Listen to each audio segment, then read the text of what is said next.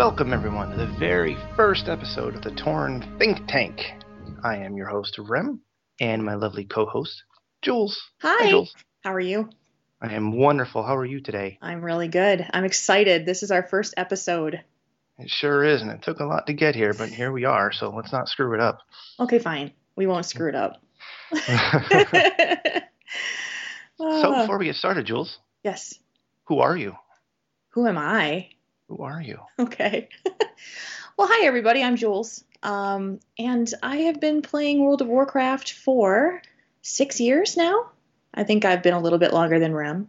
Um, and uh, my typical day in World of Warcraft is logging in and saying hi to my guildies and uh, raiding. 10 man raiding has been pretty much my life for the last four years. Um, and uh, I play healer. I play a Tauren druid. Um, for many years, I was a night elf druid. And so sometimes finding uh, myself looking at a Tauren back instead of a night elf back is a little strange. We've uh, we'll talk a little bit about that too, Rem. our our uh, recent two month ago transfer and uh, race change, hmm faction change. Um, so my my role here is to be um, expertise on healing, and uh, I'm a guild officer, just like Rem as well. And uh, we've been with the same guild for over four years, um, with the same people, core people, and uh, I'm just excited to be able to be here to help with questions um, that people have about the World of Warcraft. Jules will put her psych degree to use, and I will put my one psych class to use. Yes. Uh, my name is Rem. I am known as Remgar in Wyrmrest Accord server, US. Uh, I have been playing since uh, December of 07 is when I made my first character. A uh, It was a rogue, a human rogue. And uh, then one day, a Death Knight popped on my screen, and I fell in love. I've been playing a Death Knight ever since. Um, I am also a guild officer like Jules. I am also the raid leader of that 10 man raid team she spoke of, and we've been playing together for a long time. Uh, we hope we can put together a show here that will help you with your problems, any drama you might have, or any interpersonal things going on in your lives. You know, there's a lot of podcasts out there talking about what the game is. We want to talk about what the player is. hmm Absolutely. Uh, I think there's something out there that we can offer. Um, we've had that chance to work through um, many different kinds of guild drama and different scenarios that you can come across when you're inside a guild and working with other people.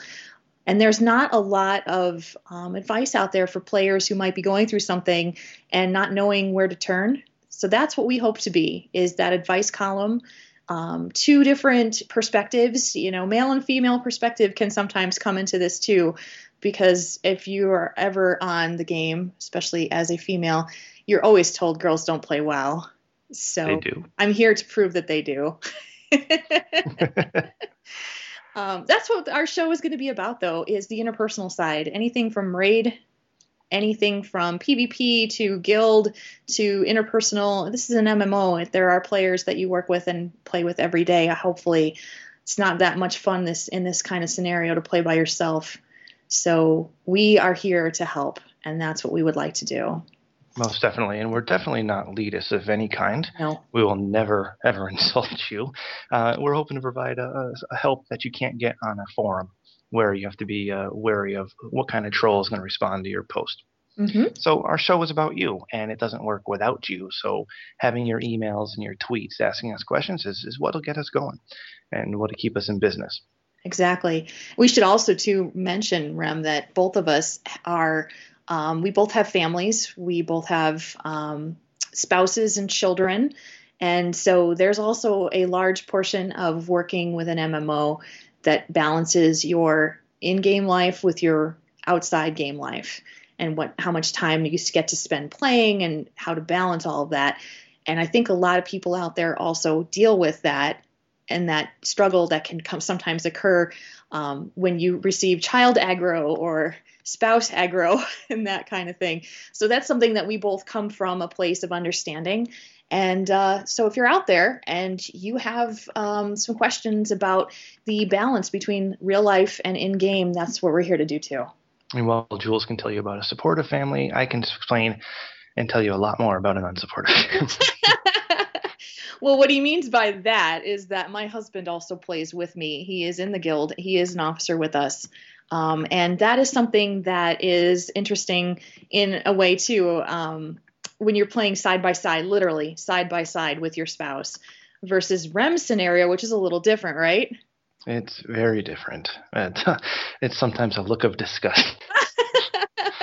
it's not all that bad. Uh, it's a little bit of understanding, but it's definitely not uh, um, not as nice as what you have going on there.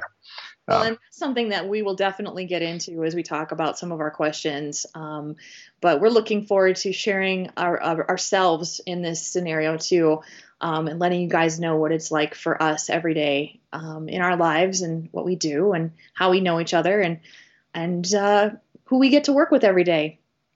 Um, right. We're going to talk about our, our email address, right?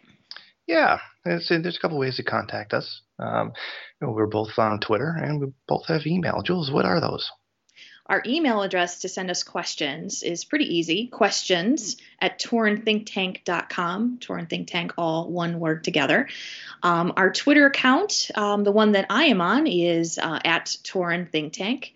And um, Rem is at Remghar, which is R E M G H A R.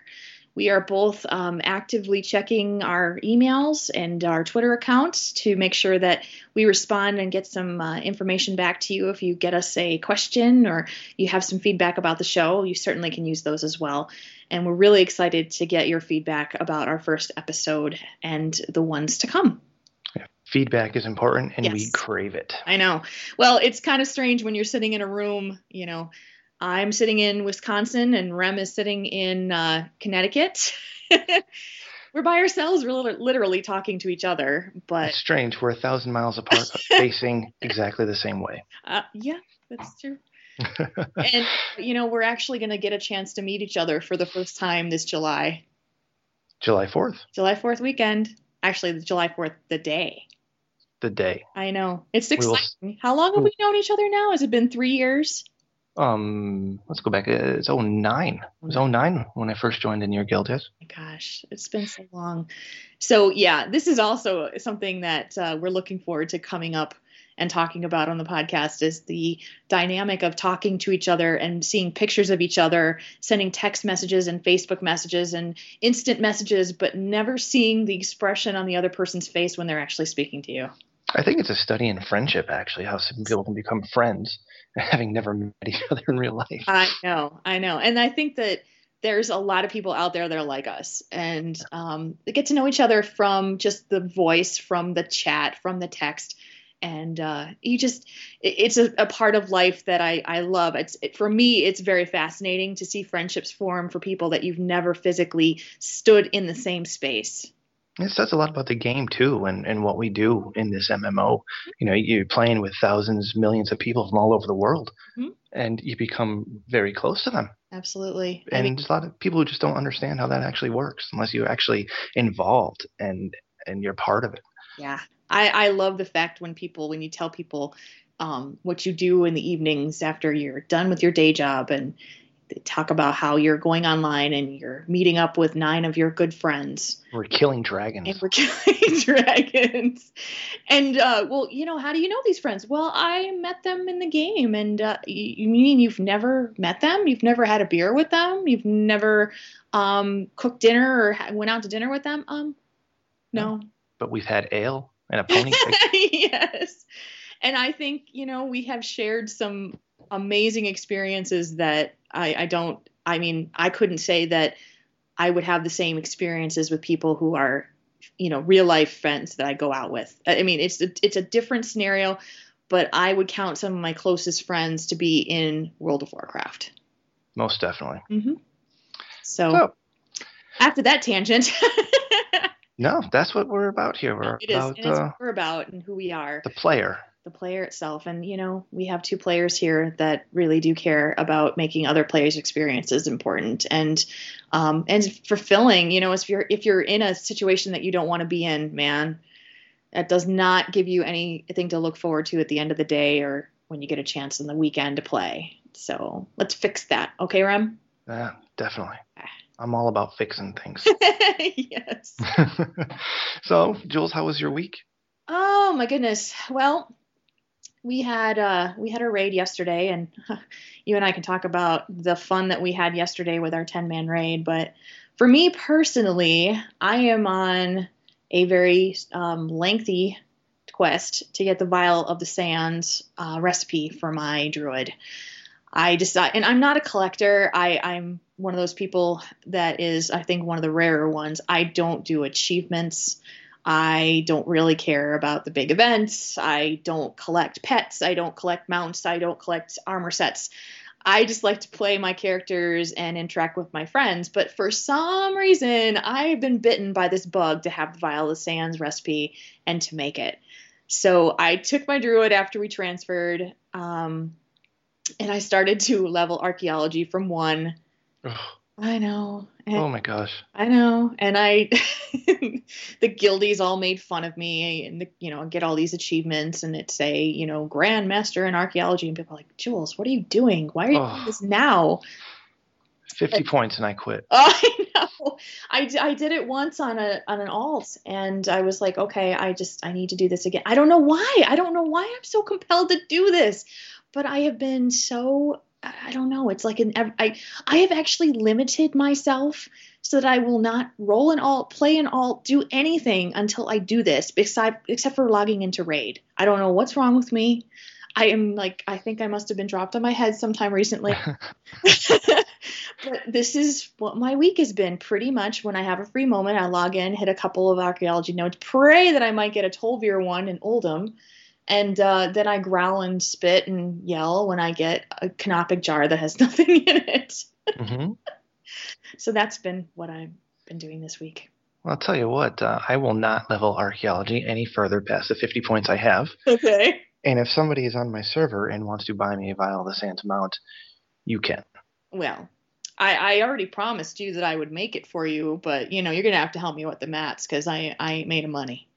Um, we can work through all this work to recipe, dude. You gotta help me out. so yeah, I mean, I'm really kind of doing it for um, for for my guildies, and of course for um, my husband, whose character's name is Arcane. Um, he uh, Kane for short. We typically call him Kane.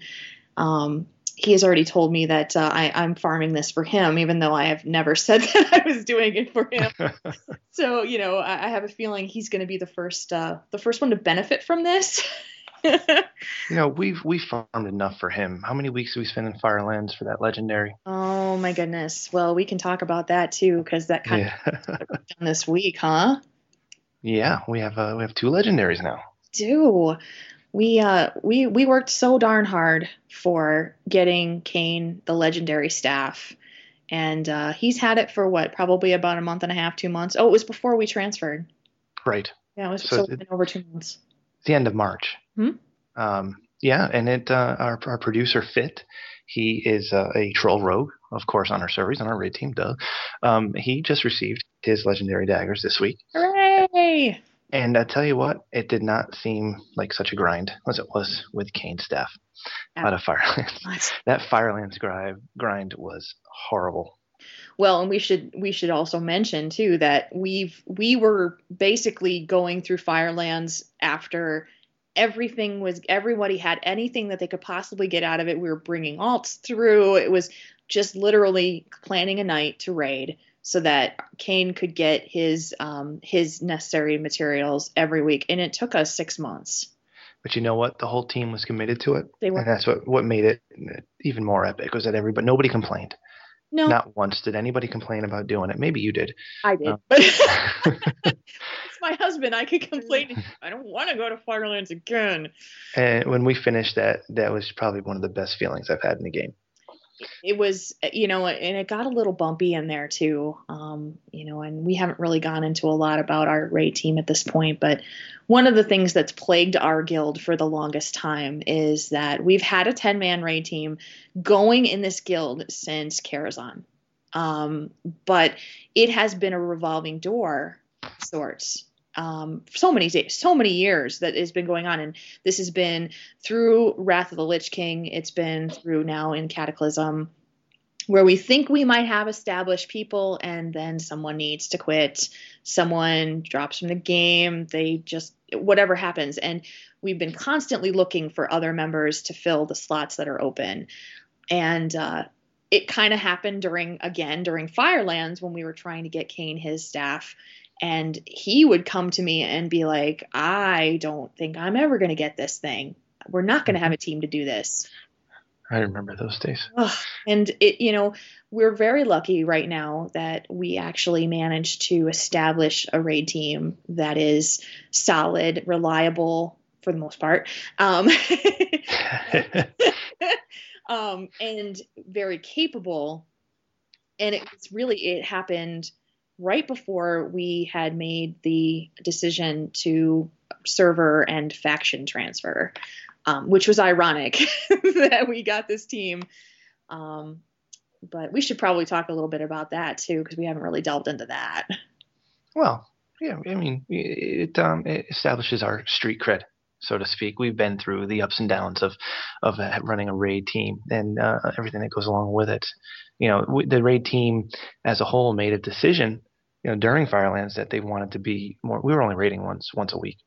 We were and um, they, they, all came together and made a decision. They wanted to do more. They wanted to raid more and clear the place. And so we moved to two nights. Um, and we just started really taking it seriously. I started capping out Valor every week, upgrading our gear as much as we could, um, researching the fights, knowing what you got to do at every point along the way, mm-hmm. being in the right place at the right time. And it all came together. And we got a group of like minded people mm-hmm. who all want to be successful, all want to be uh, to progress in the game. And right now we're sitting three of eight heroic in Dragon Soul, which is is pretty darn impressive considering that we have traditionally been way behind progression content and just satisfied in actually just clearing it. Um, you know, getting into um, when we were going into uh, even ICC, I remember you know, it, it had already been cleared and, and nerfed and all of that by the time we actually even set foot in there. And it's it's pretty uh, it's pretty validating at this point that we have cleared Dragon Soul before any of the nerfs came in um, for regular. Now we've been attempting those heroics on with a nerf in there, but it's uh, it, it's still very validating to come from where we were from a rotating door right. revolving door of Raiders to a solid team who is like minded, like you said. And uh, so we've been through those ups and downs, and uh, I think it's pretty darn impressive to say that as a guild, when we decided as a guild to do our transfer from server and from factions, that our entire 10 man raid team came together. That was amazing. I didn't expect it. I was expecting that we would need to just kind of, you know, say thank you very much. But every single one of them said, nope, I love raiding with you guys, and this is where I want to stay. And, and having that commitment as a raid leader just just warms your heart so much. I know. To, to know these nine people are there with you every step of the way. And they love and, you. Yeah, and they love you. And and they believe in the team so much that they're willing to transfer uh, factions and servers yeah. and leave behind alts, maxed alts, maxed professions, and, and goals they couldn't transfer with them just to come raid with us. So it's it's a it's a really wonderful wonderful feeling to have. Um, but um, I wanted to tell you something. What? We play on Wyrmrest Accord, which is a heavy RP server. And before we started recording, I had popped in, and I had one of the most epic RP sessions ever. And I'm not an RPer. So you I want to tell you. About Are you kidding? I, I when I logged out last night, I logged out in Darkmoon Isle in one of the um, animal cage pens. So I zoned in just a little bit ago. I, I'm I'm still speechless. Not that you know, I, I just I've never known you to RP ever. Well, you know, let me finish the story because this okay, is great. Okay. So I look around and I I see um when when the alliance talks, you can't read what they're saying because we're horde. Um, but there's there's there's, three, there's two alliance players in RP clothes, and uh, they gasp at me, and one of them slash pets me.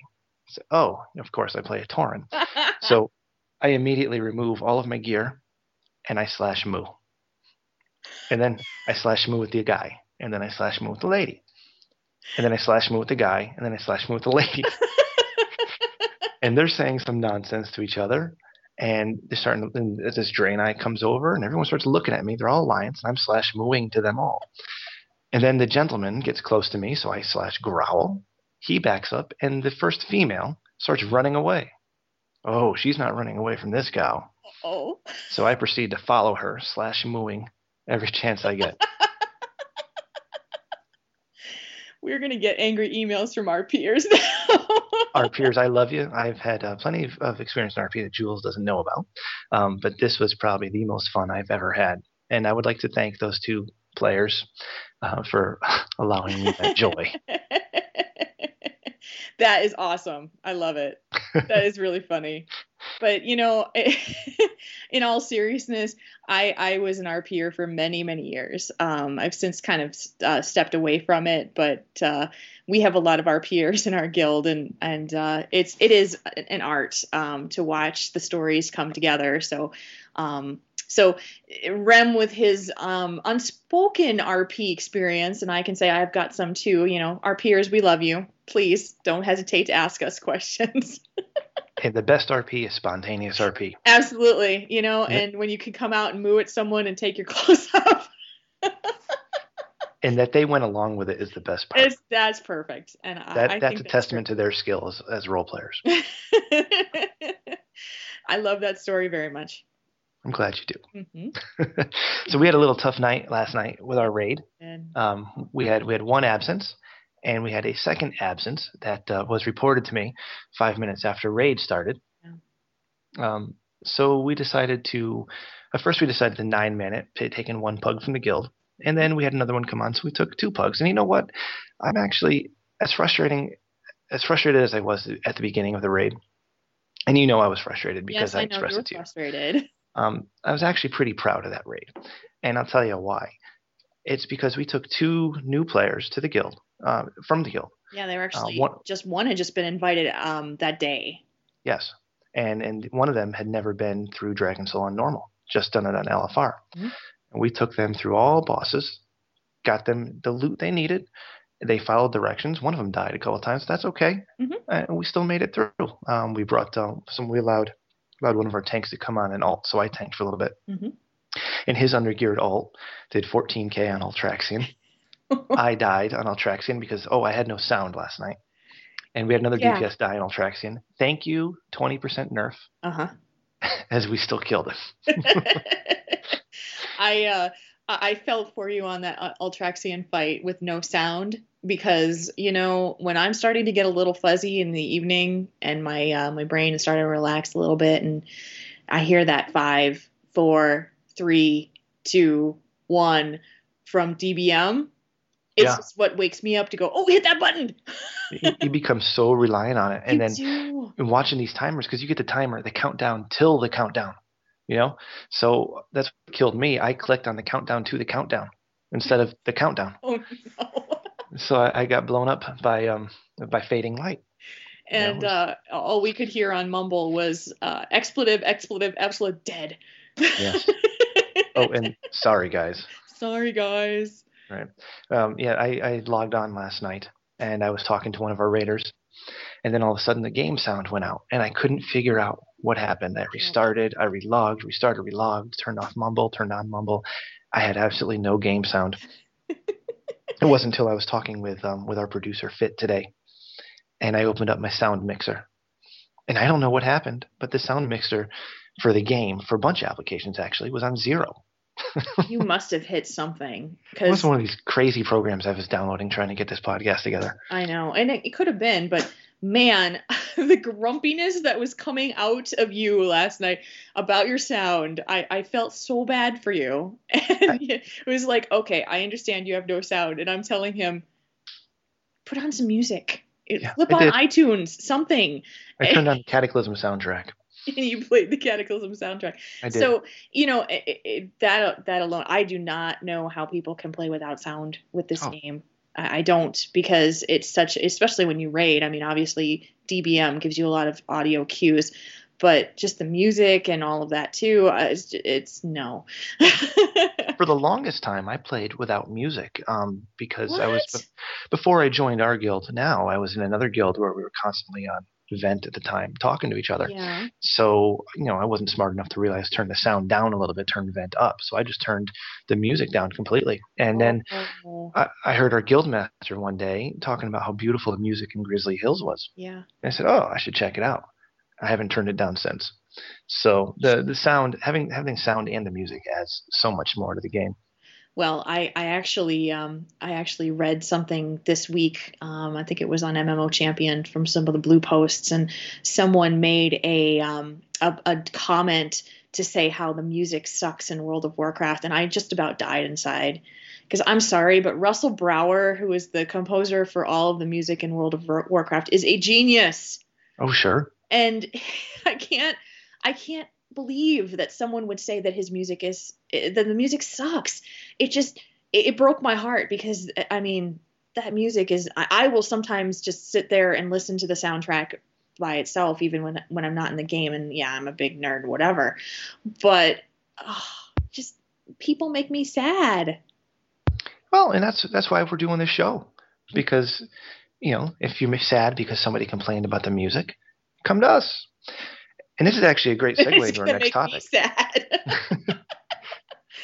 Oh, So we got we, we got some news coming out of the out of the beta. Yeah. Um, have you heard any of the MOP music yet? You know, I've heard a little bit. Um, I haven't heard much of it myself, but what I have heard was fantastic. oh, no. Well, and again, Russell Brower, genius. Um, he just does so much research into different um, genres of music, different ways to, to produce that music with different instruments and things he's never done before. Um, I heard an interview with him probably about uh, five, six months ago, and he was working on the Mists of Pandaria music at the time. And it's just uh, the ma- the way that man has his brain working gives me chills. Um, he's so amazing, and I I cannot wait. It's the one thing for every expansion. I don't know if you do this too, but every expansion, I can't wait for the loading screen music and what Oh. they're going to do to that theme. No, you're, that's I do the same thing. And when it I- comes out, I listen to it on YouTube, and I'm going, oh, "There's that music, and there's that music, and the, you know, see if you can tell where they're from." Oh, I love it. I am so jealous of people with musical talent.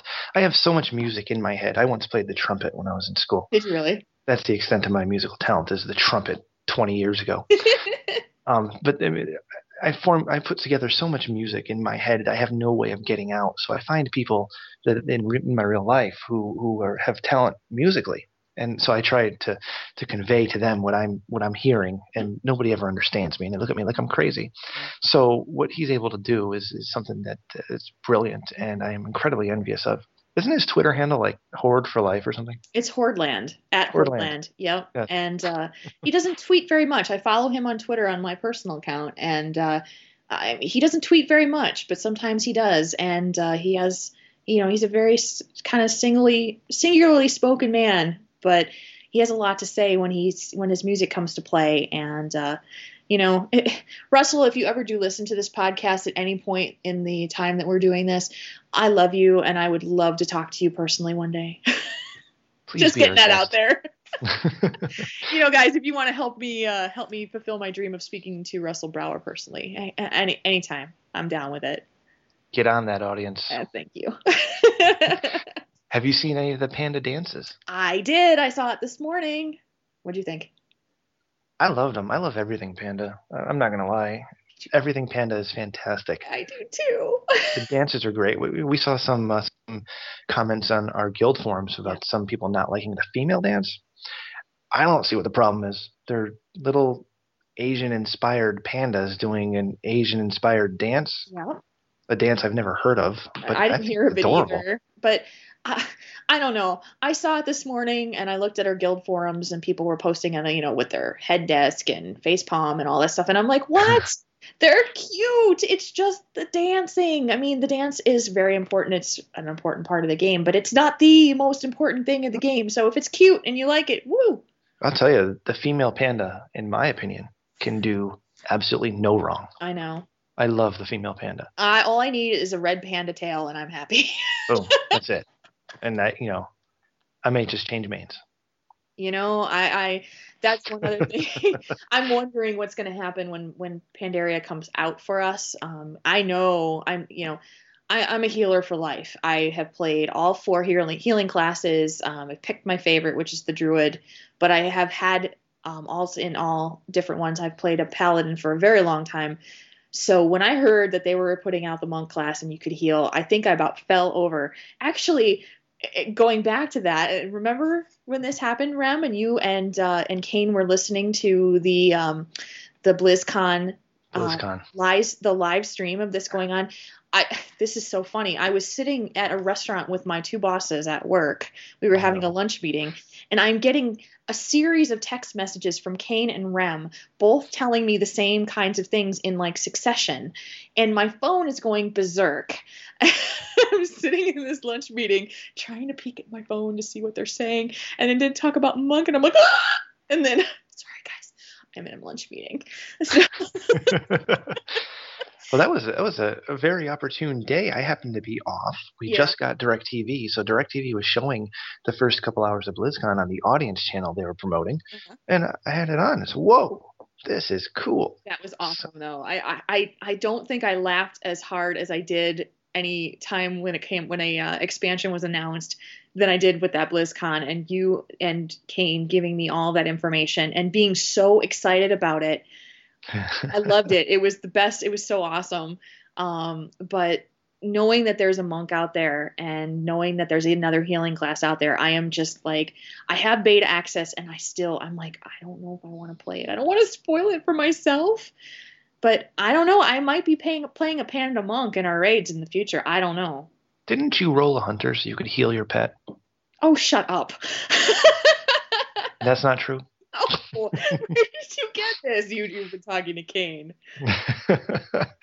um, yeah, I, joke. I did roll a hunter and I did play her till 85. She was you a healed the hell out of your pet. no. No. No, I, I don't know. I mean, you guys and your DPS and your tanking, you know, I get more enjoyment about watching green bars and making sure people stay alive. I don't I don't want to look at meters and say I was at 24k and la la la. So, no, it's just not me. I also would like to point out at this time that uh, before Mists of Pandaria was announced, I correctly predicted neutral pandas. Oh, that's right, you did. Thank you. Yes. I was I was ridiculed, Yes, you were. but uh, I was right. I know. Well, that's the thing, you know, everybody gets set in their ways of things that they think are going to be, oh, Blizzard would never do that. You know? Yeah. well, yeah, they will. Speaking of Blizzard never doing that, have you seen the picture of the mage riding riding the uh, the paladin mount? I saw that and I I don't know. I I've read the most recent blog that was put out by Ghostcrawler talking about the account wide achievements. Um, it's a little I don't know how much he went into the mounts and then trying to remember because I read it yesterday and it was early. but I, I don't know if that's something that's meant to stay in the game or if I don't think so. I think that's something that's going to be fixed. They just they rolled it out so people can start testing it now. I would imagine. Yeah. But I mean, that, that's just. I, I I think I was talking with uh, with your husband about this, and he told me, "Oh, what's the big deal?" But I I know it's not game breaking. It's not even really lore breaking because it's all set in this crazy world. But um, it's just weird. So I do kind of hope that they restrict uh, like class specific mounts from being shared. But that's just me. I mean, I, I would. I don't think I'd feel right with my little goblin, uh, my goblin hunter, riding on my my death charger. I, I guess I, I don't think I have a strong opinion on it because you know if you're allowing people to share their mounts and you decide to roll a warlock and you get your your uh, charger that way, mm, I don't know. It's it's really it really depends on you know if, if it's a class specific mount i'm not as up, upset by it i know that they did talk about how they're not going to allow it to be cross faction which i think is smart hmm um, you know it's just something that you got to keep the factions separate somehow so Well, pretty soon everybody be neutral. No. no I'm sir kidding. there's a big war No. remember So let's get into what this show is really about. I think that's This is the uh, Torn Think Tank because we're both torn. Though I miss my Draenei terribly. i know I'm sorry, Horde players. I do. uh, but yeah, let's uh, let's get into that think tank, Jules. Um, so what we did is for our first show, we did get a couple of questions, um, and we also went and found some questions from the WoW forums um, to talk about and get us uh, get us going in our discussion. So you know, help us out going forward and give us your questions so that you can hear the instant gratification of getting your question answered on a podcast. Yay! Yay. Okay, here's our first question that we pulled. Um, this is regarding rating and guild leadership. I am the raid leader for a small, semi serious guild on a small realm. Our realm is pretty devoid of deep veins of talent, so we have to make do with what we have. One of our healers is also the GM of our guild. While we were progressing on our fifth heroic kill, Zon'ozz, right before the first nerf went out, he took a week off. He said he was on the verge of burnout and needed to see if it would be better. Thus, we missed a week of progression and the nerf hit the next week. So we missed out on a kill that we could have easily should, should have gotten. Fast forward to now, and he's our worst underperformer. Tonight was farm night, and we easily destroyed the first six bosses, but we got to spine, and it was just a nightmare. Our GM was steadily pushing about 12k heals per second, and 85% of wipes were due to the debuff not being cleared in time. Oof. Ouchie. The bottom line is, I want to kick the GM off the raid team. He has had numerous chances to get his performance up, but he just doesn't. For example, on Madness last week, he, as a druid, obviously used one Swiftmend. One. A single lonely Swiftmend. Other things are there too, like Lifebloom uptime. Individual issues don't issues don't matter. What matters is he needs to be gone but since he's the GM, I am incredibly hesitant, which brings me to the crux of my wall of text. How exactly do you kick the GM from the raid team without having him go ballistic and kick every one of us? Or some other such use of his power, such as the, as the GM? That didn't make sense. Or some other such use of his powers as GM. I respect the guy. He does a good job running the guild, and he built it from nothing, but it's come to the point where he's not cutting it. Whew. Yeah, that's tough. Well, this is something that will I will I will, I will harp on. Okay. Every show we do is communication. You need to talk to him. Mm-hmm. You need to find out what's going on. Um, does does he not want to raid anymore, but he's afraid to say because he doesn't have a replacement, or is he just bored? Um, it sounds like he doesn't want to raid. It sounds like he doesn't want to be there. He's just kind of putting his work in because he might not have a replacement, as he said. He's devoid of talent. Um, but you got to do what's best for the team. Um, mm. Communication is very, very important to a raid team. Yeah. And the team is more important than one of the individuals in it. So if you need to get rid of your underperformer, it, it needs to be taken care of, whether he's a GM or not. And hopefully, as a GM, you know, who seems like he doesn't want to be there anyways, he'll understand and do what's best for the team. Mm-hmm. It's tough. I mean, you're you're talking about someone who is the leader of the guild and is raiding and it clearly is getting to the end of burnout phase or has reached it. You know, if he's taking a week off because he wanted to see if his burnout would get better, he's already there. So, but uh, honestly, you're absolutely right. I mean, he's he's actually trying to see if he can get better. He's trying to see if his burnout's going to fade out. But instead of he's he's quit, but he hasn't left if yep. if his team is failing because his underperformance is affecting their their progression, he's causing them more problems than he would if he left. And, and it, it needs to be addressed whether he's the GM or not. I agree. I agree. And it the the most important thing in this, you know, he's afraid that this guy is going to kick the entire raid team from the guild. And that's that makes me concerned a little bit. You know, why did the why does the raid leader feel like that? Is he is this guy kind of a dictator style leader where he's just like it's my way or the highway? Or is it a little bit more of a feeling like, you know what, he doesn't communicate at all, so we don't know how he's going to react, and I'm taking the worst case scenario here? You know, we don't have um, the information of whether the raid leader is also an officer. Um, if the yeah. raid leader is not an officer, he might have a little trepidation going to talk to the GM about that. Um, but he can't. If he's the raid leader, he's got to think of the team 1st mm-hmm. And if the GM's going to kick everybody on the team, well, you go take your team and you form a new guild. Mm-hmm. If you don't want to be a part of that that guild anyways, the GM is that out of control. It doesn't sound like it though. It sounds like if you just talk to the GM, had a little meeting, see where his mind was at, what he wanted to do, I think they could solve this pretty easily without much blood being shed. Yeah, it almost seems like there's be, there's more concern here than there needs to be. Mm-hmm. Um, the simple again communication is something that is um, is going to probably fix about 99% of these problems.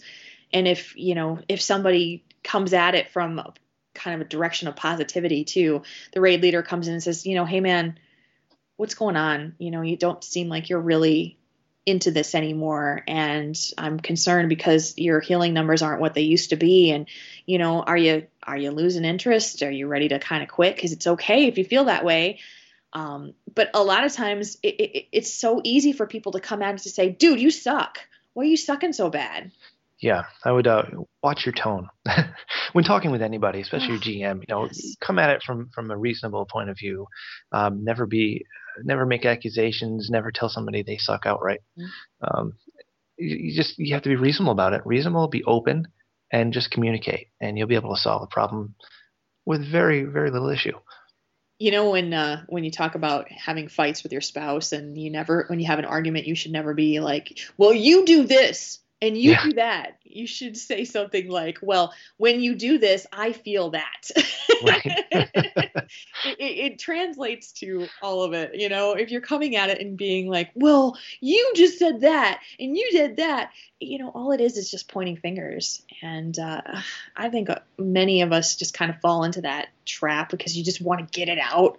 What you're saying you know this is this is frustrating when you're trying to progress and you've got someone who's holding you back and you've got someone who doesn't really seem to care as much as you do or at least you perceive it that way it can build up so much anger and frustration that you're just going to be coming at it with your fists out And as a raid leader, if you're not addressing that issue, um, you face the possibility of the rest of your team starting to resent you for it. oh, yeah and it's And it's you know it's it's not a, f- a fun position to be in as a raid leader because you got to do the tough stuff Right.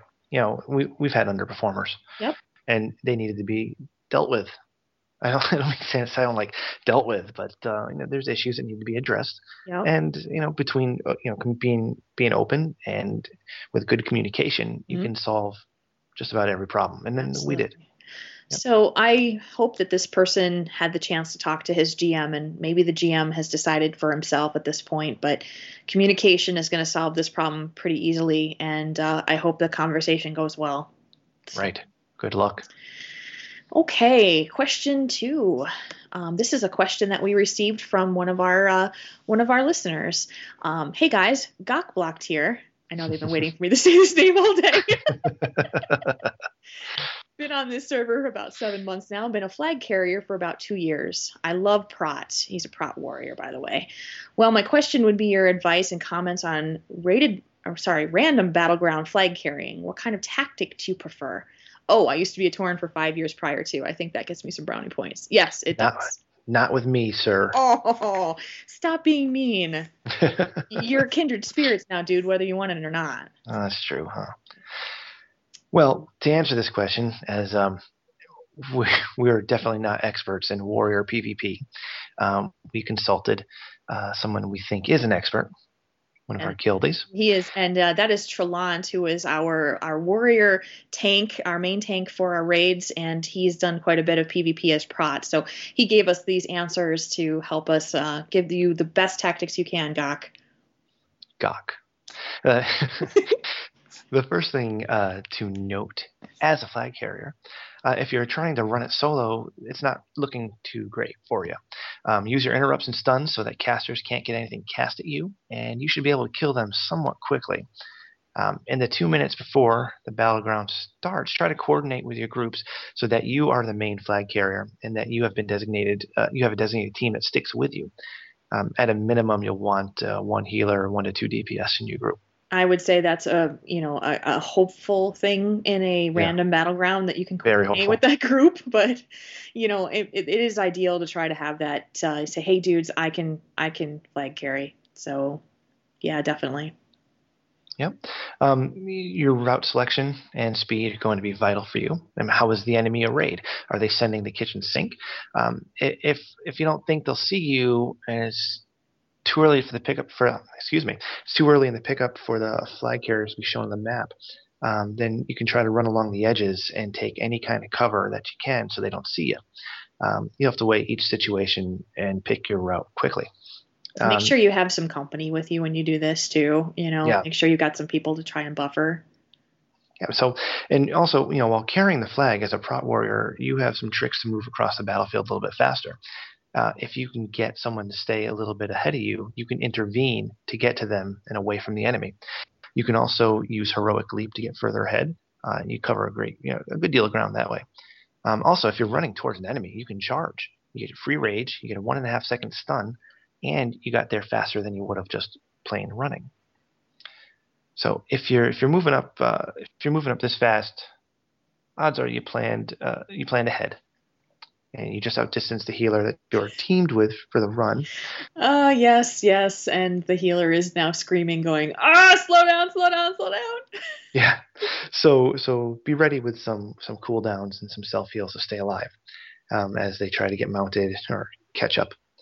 Uh, one thing to do is to have your healer be mounted and try to stay mounted. Uh, you're in defensive stance with some decent damage reduction and resilience. You don't need to have a heal tossed in you the second a sliver of your health is gone.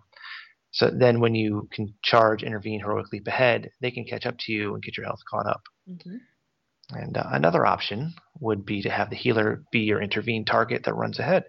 Uh, you'll stay in range of heals when you heroic leap further, um, but this has the distinct downside that your healer is now your point man and likely the first person getting attacked.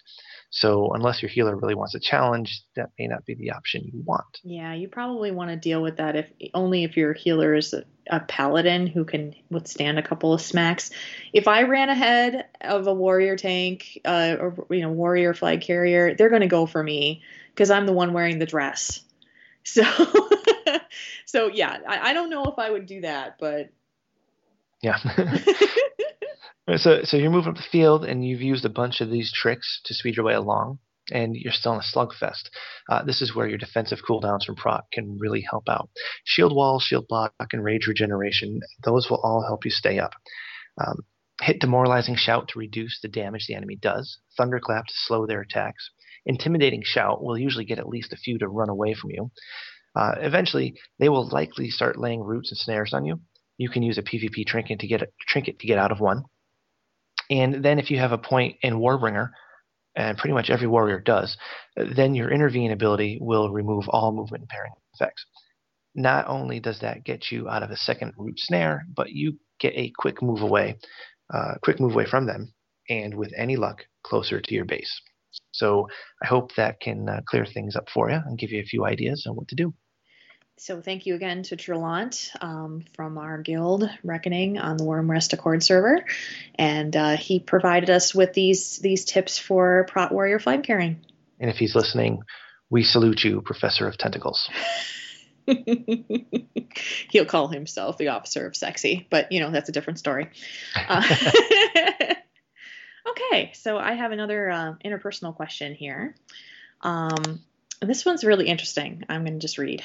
Um, so it starts out saying, okay, now since I absolutely love my guildies, guildies, we went on a search to find a raid leader. And today, one of my officers came to me saying that she had a friend who was a long term raid leader, but his guild had self destructed, not from raiding issues. She recommended talking to the guy and seeing if he thought, if I thought he would be a good raid leader for us. So he and I went on vent. We talked for about half an hour, and I really liked the guy. I made him our new raid leader. We seemed like we really were in sync as far as keeping raiding fun for everybody in the guild who wanted to raid. I think he'll do a good job for us. What I need to know is if there's anything I need to do for him to make his job easier, meaning, should he get access to guild funds? Should he be made an officer? Though I would want to wait on doing that for a bit. Is there anything I should expect him to be doing for guildies who start raiding? I may not even raid myself, as I don't really have that kind of time since I own my own business and I'm a dad with busy kids to help with stuff. Oh, that was really weird.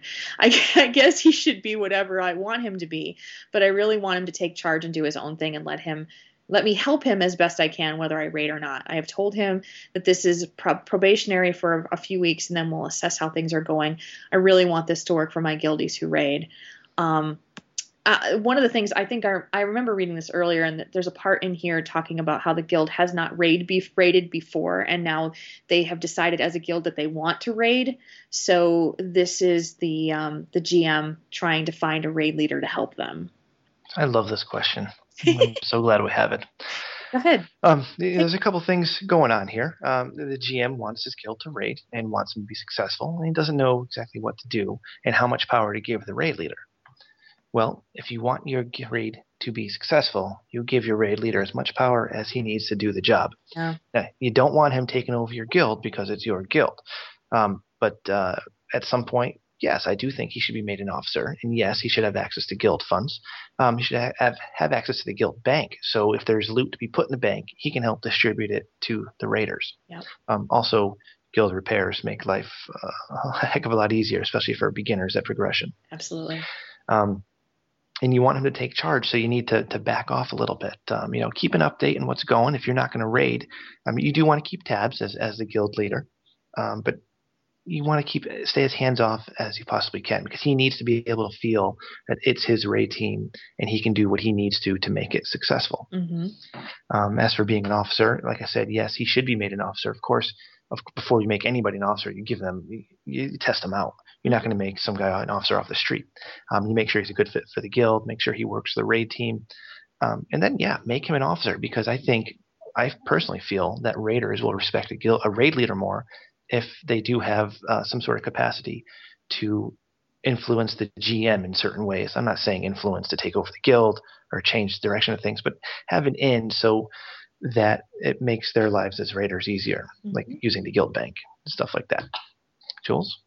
I think that you hit it right on the head. Um, I, I was kind of coming at it from the angle of this sounds like a GM who really cares about his guildies. And uh, what I like is that he is actively trying to make them happy, even though he's not trying to to go at this for himself, saying that he's not going to probably be raiding with them. But one of the the pitfalls that he might fall into here is by planting in a raid leader that none of the guildies know there's a scenario that needs to be built there's trust that needs to be built with those raiders to this new leader who they don't know.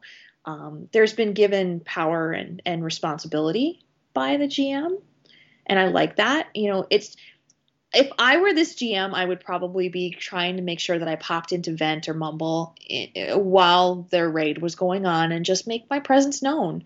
Make it kind of like a security blanket you know and feel like you've been um, you you've kind of passed the torch to this person who you feel comfortable leading them, but you're there in case they need you to step in and uh, and be aware of the situation, because that's something you know. A raid team itself is kind of its own microcosm of issue, Yeah. and and good. but you know it's this it's a dynamic that's that can be somewhat separate to the whole guild because they carry their own interpersonal relationships and their own problems and their own triumphs and their own successes um, and the if the gm And is the, the not GM's that- trust. yeah go ahead Yeah, the, the GM's trust in a new raid leader um, will go a long ways into creating trust within the raid team. Mhm. Uh, if the raid team sees the GM as being uh, together, standing side by side with the raid leader, uh, that that will assuage everybody's fears of the new guy coming in and taking over. Well, and think about this. This is someone who is not even a, a member of the guild itself. And he's coming in, and not only is he coming into their space, he's also now leading them into uncharted territory. So it's that feeling of, I don't know what I'm doing, and I don't know who's leading. There could be possibilities for for a lot of drama, but uh, you take a deft hand with a GM saying, It's okay, we're all right you're going to come with us and he's going to come with us and we're going to all be fine and you guys are going to have fun and you won't need me after a while you're going to be fine Yeah, and this is again goes back to communication. Uh, if you're communicating and being open and honest with everybody, uh, that will help the situation uh, 100%. percent Mhm. Um, I just lost my train of thought. here, what I wanted to say. i know it's it's tough it's like there's so much in this this little post that we found that is detailed in there but i, I like the fact that this this person is trying to do it right Right, and you know, I, I got it back now. Um, one thing that'll help is having if the raid team does not know this guy's coming in to be their raid leader, you're going to want to have a team meeting. Yeah. Um, you're going to want to set forth what the raid leader is going to expect from the team because raid leader needs to expect a certain standard from his team, a Mhm. certain level of commitment. Because if you don't have commitment, you're just a bunch of people getting together to raid once a week. You're not a raid team. Well, Yeah. if you don't have commitment from the majority, the ones that that add that kind of lackadaisical attitude, it, it, it's kind of like a cancer that can spread. You know, people are like, well, I don't know, I want to care, Yep. and uh, that's something that you know, if you've got a team like this that's kind of coming at it new, they're all excited. They're pumped. They're like, yeah, let's go do this. And but then it's that, yeah, let's go do this with someone that I don't know yet. And Yeah. it, so you want to keep their excitement going and be like, yeah, let's go do this. And Sure. we're gonna succeed because this guy rocks. let's let's go do this. And oh wait, I have to farm fish. Oh wait, I have to cap my valor. Cauldrons. Right. You know, there's there's a lot that goes into a raid team. Uh, a, a successful one. Downside of raiding. so, Yeah. um, so as, as long as everybody's communicating well, and um, and if you have the commitment to make it work, I'm sure you can make it work, provided the new guy doesn't overstep his bounds. And- and there's a certain certain responsibility on his part Yeah. too, not to overstep and not to um, try to run the show, the guild show. You know, uh, did you know again? We're gonna count the you knows in this podcast, guys. Sorry. Yeah, we're doing a, a running count. I don't have the number yet. I'm sure. I think Sure, Fit does. doing it. Yeah. oh, give us a break. It's our first one. Right. well, you know, I, I like this. I, I like the the fact that this person is coming at it in a positive way. I'm I'm happy with that. Oh, I totally like it, that he's thinking of the guild first. You know, leadership. There's so many people in this game who take leadership to the level where they can just do what they want and Mhm. flaunt it around like it's like it's a like it's a, they're the king of something. Yeah. You know, leadership is a responsibility in this game, and you owe it to the people who are committing their time to you to be a good leader and to think of your team 1st Mhm. your team or your guild. Yeah, and uh, you know, when you're at the top in the leadership position, it's the you know, it all falls to you to set the tone, to set the pace, um, to set the attitude. I think that um, you know, when you have a group of guildies who are a little bit hesitant, that's when you have to be like, okay, let's go do this, guys. You know, you can do this. We're gonna find our way, and don't worry if we screw up. We're still gonna figure it out together. And uh, because the positive attitude from the leader can really make or break. Um, if you don't have it, it can break you. And if you've got it, it can take you through some pretty tough scenarios to get through. Mhm. Uh, I can't even count how many times we've gotten discouraged from fights. And there's Rem on vent. Come on, guys. You know you can do this. Come on. Come on. We can do it. Just shake it off. Let's go. One of my jobs is to be the cheerleader. You know that's that's partly why we had you become our raid leader is because you're probably one of the most um, cheerleader oriented people that we have. Um, and it's Positivity goes a long way. it does. I mean i i give you a lot of props man because there's a lot of times where i'm just like i'm tired. I don't want to do this tonight. And you're just like come on jules let's go. Come on shake it off. It's more like get up and get out there. go heal me now. So, Jules, if you don't mind, I'd like to read the next letter yes you may because this is our second letter we received in Yes. the email. Yes. Questions at tornthinktank.com. hmm Um, this letter was sent in by D Tank. She says, I am a druid tank, or he says, I'm not sure. Uh, I am starting to work on heroic modes, and I've heard a little extra stamina is needed for some heroic modes. At what point in time should this be done, and should they be pure stam gems or stam agility hybrids? And this is another question that we went to the experts on. Mm-hmm. Because none of us play a druid tank. No, but you do play a druid, so what'd they tell you? I actually uh, got some answers from um, one of our guild members. His name is Calandre. Um, Calandre. Um, also Blekel. Blekel. I guess so. Lakel. Blekel. I like Calandre. It's easier to say. Um, he has played pretty much every class in the game, knows them inside and out, and he's done a druid tank for a long time. So, what he did say is that this isn't really an easy question to answer because it's so situational dependent. You really have to know what your raid team composition is and what you need because what he said is if you have weak or new healers, stacking stamina is a great way to ease the strain on them so that they don't have to feel like they're racing to catch up. Uh, gives you a larger health pool, so they have more time to get a heal off on you and bring you back to full. But if you have effective healers, then you really shouldn't be stacking stamina, even in heroics. Um, the health pools are large enough in Cataclysm that the bosses will generally not be killing you in two hits. So this is something that you have to kind of look at your raid composition and what you need. But he did say that the more avoidance you have, the more likely the healers will not need to spend the heals on you at all.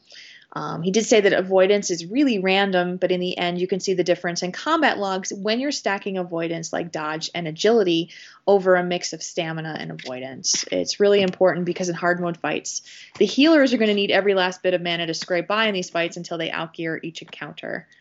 Um, he also said that uh, if you, as the tank, if you're going into the fight is a little under geared in the heroic modes, then yeah, you're going to want to stack that little extra stamina until you get geared.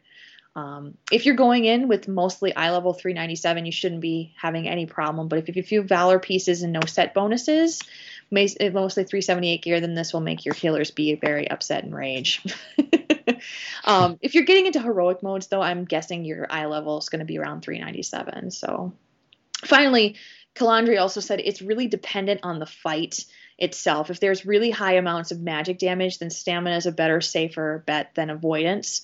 But generally, the best way of getting stamina in this case is to swap into a stamina trinket over an avoidance or avoidance or armor trinket. Um, bottom line, we've given you some details here, but you need to know and take a look at your raid team composition and really what you need to fill in the blanks for.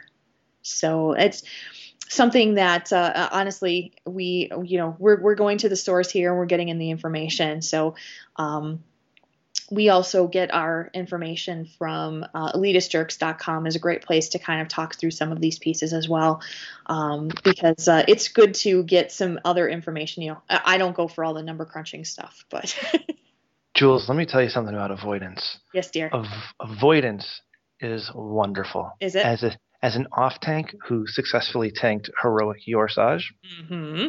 pause for applause um, you could tell me that my avoidance was fantastic. Do you think I look at your avoidance? No, but you look at my health bars. Yeah, you never got worried, did you? Um, maybe once or twice. Maybe once or twice. but um, yeah, the avoidance is is really noticeable once you start stacking a lot of it, uh, and it does does make your healer's job a lot easier. Mm-hmm. So if you're at a point where stamina isn't a problem, like like what Calandra said, um, the avoidance is wonderful. Mm-hmm. Well, and bottom line, you know, talk to your healers. Coming from a healer uh, perspective myself, talk to your healers after you've done a fight or two and you've seen if there's any issues because um, and this is what our tanks do a lot of times too is i'll get a whisper from someone say jules am i really hard to heal right now um, and i'll know if they're taking spike damage they're taking a lot of um, a lot of just critical um, points where I'm scrambling to try, try and keep up, or our other healers are trying to keep up, then maybe there's something else that we need to do. But your healers will tell you if they're getting if they're getting overwhelmed by the quickness of the damage that you're getting that you're being inflicted. So that didn't make any sense. Sorry. No. I think and it makes some sense. on another show in the future, we will talk about the importance of trusting your healers. Uh, yes, absolutely. Yes, because they are the ones who will keep you alive. Duh. All right. um, we're winding down here. So, Jules, do we have any more questions? Yeah, we have one more. And I, I love this question. I do too. So, here it is. Just out of curiosity, does a raid leader's accent or voice have a significant impact on his effectiveness in leading groups? For instance, would one take a raid leader that sounds like Porky Pig seriously? It's food for thought. I love this because I have seen this happen, and I swear, if you've got someone, I I, I remember back in um, it was probably back in in still Burning Crusade. Um, towards the end of the expansion, our guild would be partnering with another guild to do 25 man pugs. Basically, we would just kind of combine who we had and then pull people in. they had a raid leader one time, and I am not kidding. He sounded like he was about eight years old and talked so fast that people were just, it's like, come on, guys, come on, come on, guys, let's go, come on, shut up. And, you know, and cursing and swearing, and everyone was just like, dude. but then you get a raid leader or a leader who's got an English accent or an Australian accent, and everyone goes, I'm sorry I totally missed what you had to say because I'm so intrigued by your voice. yeah. I, am I'm, I'm goofing. I am, but you know, I think it's hey, not. It's true. it's extremely important. You sound like you are Porky Pig. People are just going to be more concentrated on the goofiness of your voice and not what they're supposed to do.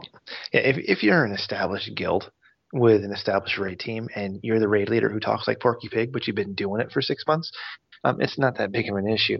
But if you're starting a new team or you're joining a pug or you're putting together a pug because you'd be the raid leader, um, yeah, as sad as it is in today's society, that would make a big deal. If you can't understand your raid leader or it's just not making any sense or you just want to laugh every time he talks, and I'm sorry to say it, but it would have a significant impact on his effectiveness. I agree. I couldn't agree more because all you're going to get is people missing their cues because they're whispering each other, going, laughing. And, you know, and it's mean and it's stupid and it's childish, but it's true. so I, uh, I, I know. And, and, you know, we've heard people who are on vent and, and hearing their voices and making everyone going, is that? what is that? or nails on a chalkboard I, I think that some I think you had that experience this weekend, didn't you? Oh yes. Nails on a chalkboard, girl. We certainly did. We we had uh we were pugging for um hard mode 25 Lich King, and uh, we had a, a pug who um, decided she liked to talk a lot, and uh, more than a lot. Yeah.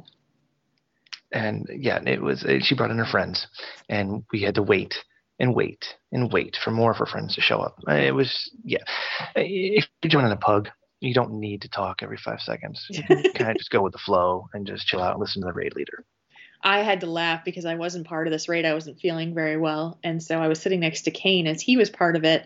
And I was in the guild. I was kind of doing my archaeology stuff, and I could hear Kane raging when he wasn't doing push to talk about this this person and then all of a sudden the guild channel lights up with nails on a chalkboard i'm going to die and i was just i was just i felt so bad because I, I i've been there and i know exactly what it's like and you just want to like tell that person you just want to mute them but then it would be so rude to mute them yeah so the lesson here is um, when joining a pug don't be obnoxious and when joining a pug with an annoying voice keep your mouth shut.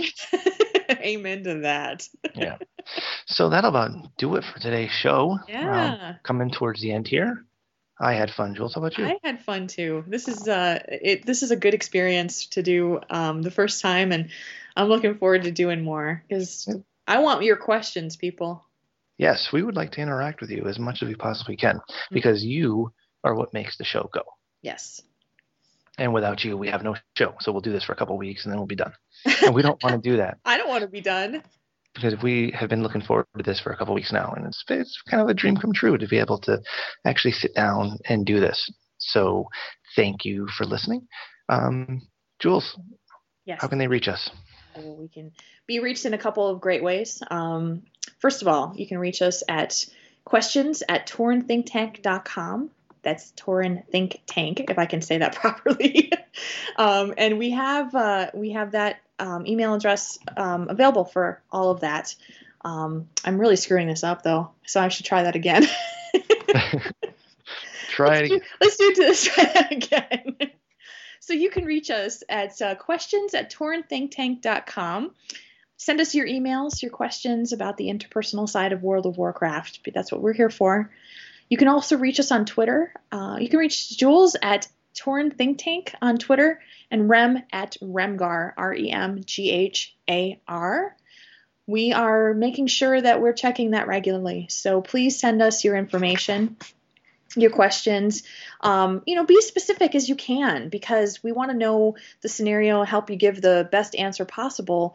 Um, the scenario that you have, and the more details you can give. You know, don't write us a book, but but give us something to work with and know exactly where you're from. Um, you know, we'd love to hear where you're from in the country as well or in the world if we get international listeners. So please tell us uh, how we can address you and where you're from so that we know where you're coming at us um, from sending us the Im- information. Uh, Good Lord, I'm really not doing well with this at all. you know, I think I'm running out of gas, but that's okay. I think I got my message across. Uh, you can also find us on the web at www.taurentank.com. That's right. And I would like to thank our rogue and producer Fit for putting this all together for us. Our legendary and Fit. Our legendary Fit. Yes. Much love, oh. brother. And I'd also like to thank Jules' husband, our Kane, for the wonderful sound bumpers you've heard today, or maybe you haven't heard, but I hope you have heard. we kind of threw that on him at the last minute before we we hit record tonight, and he was such a good sport. So thank you, Kane. We love you. so that'll do it. Thanks for listening. And uh, for Jules and Fit, slash move, everybody.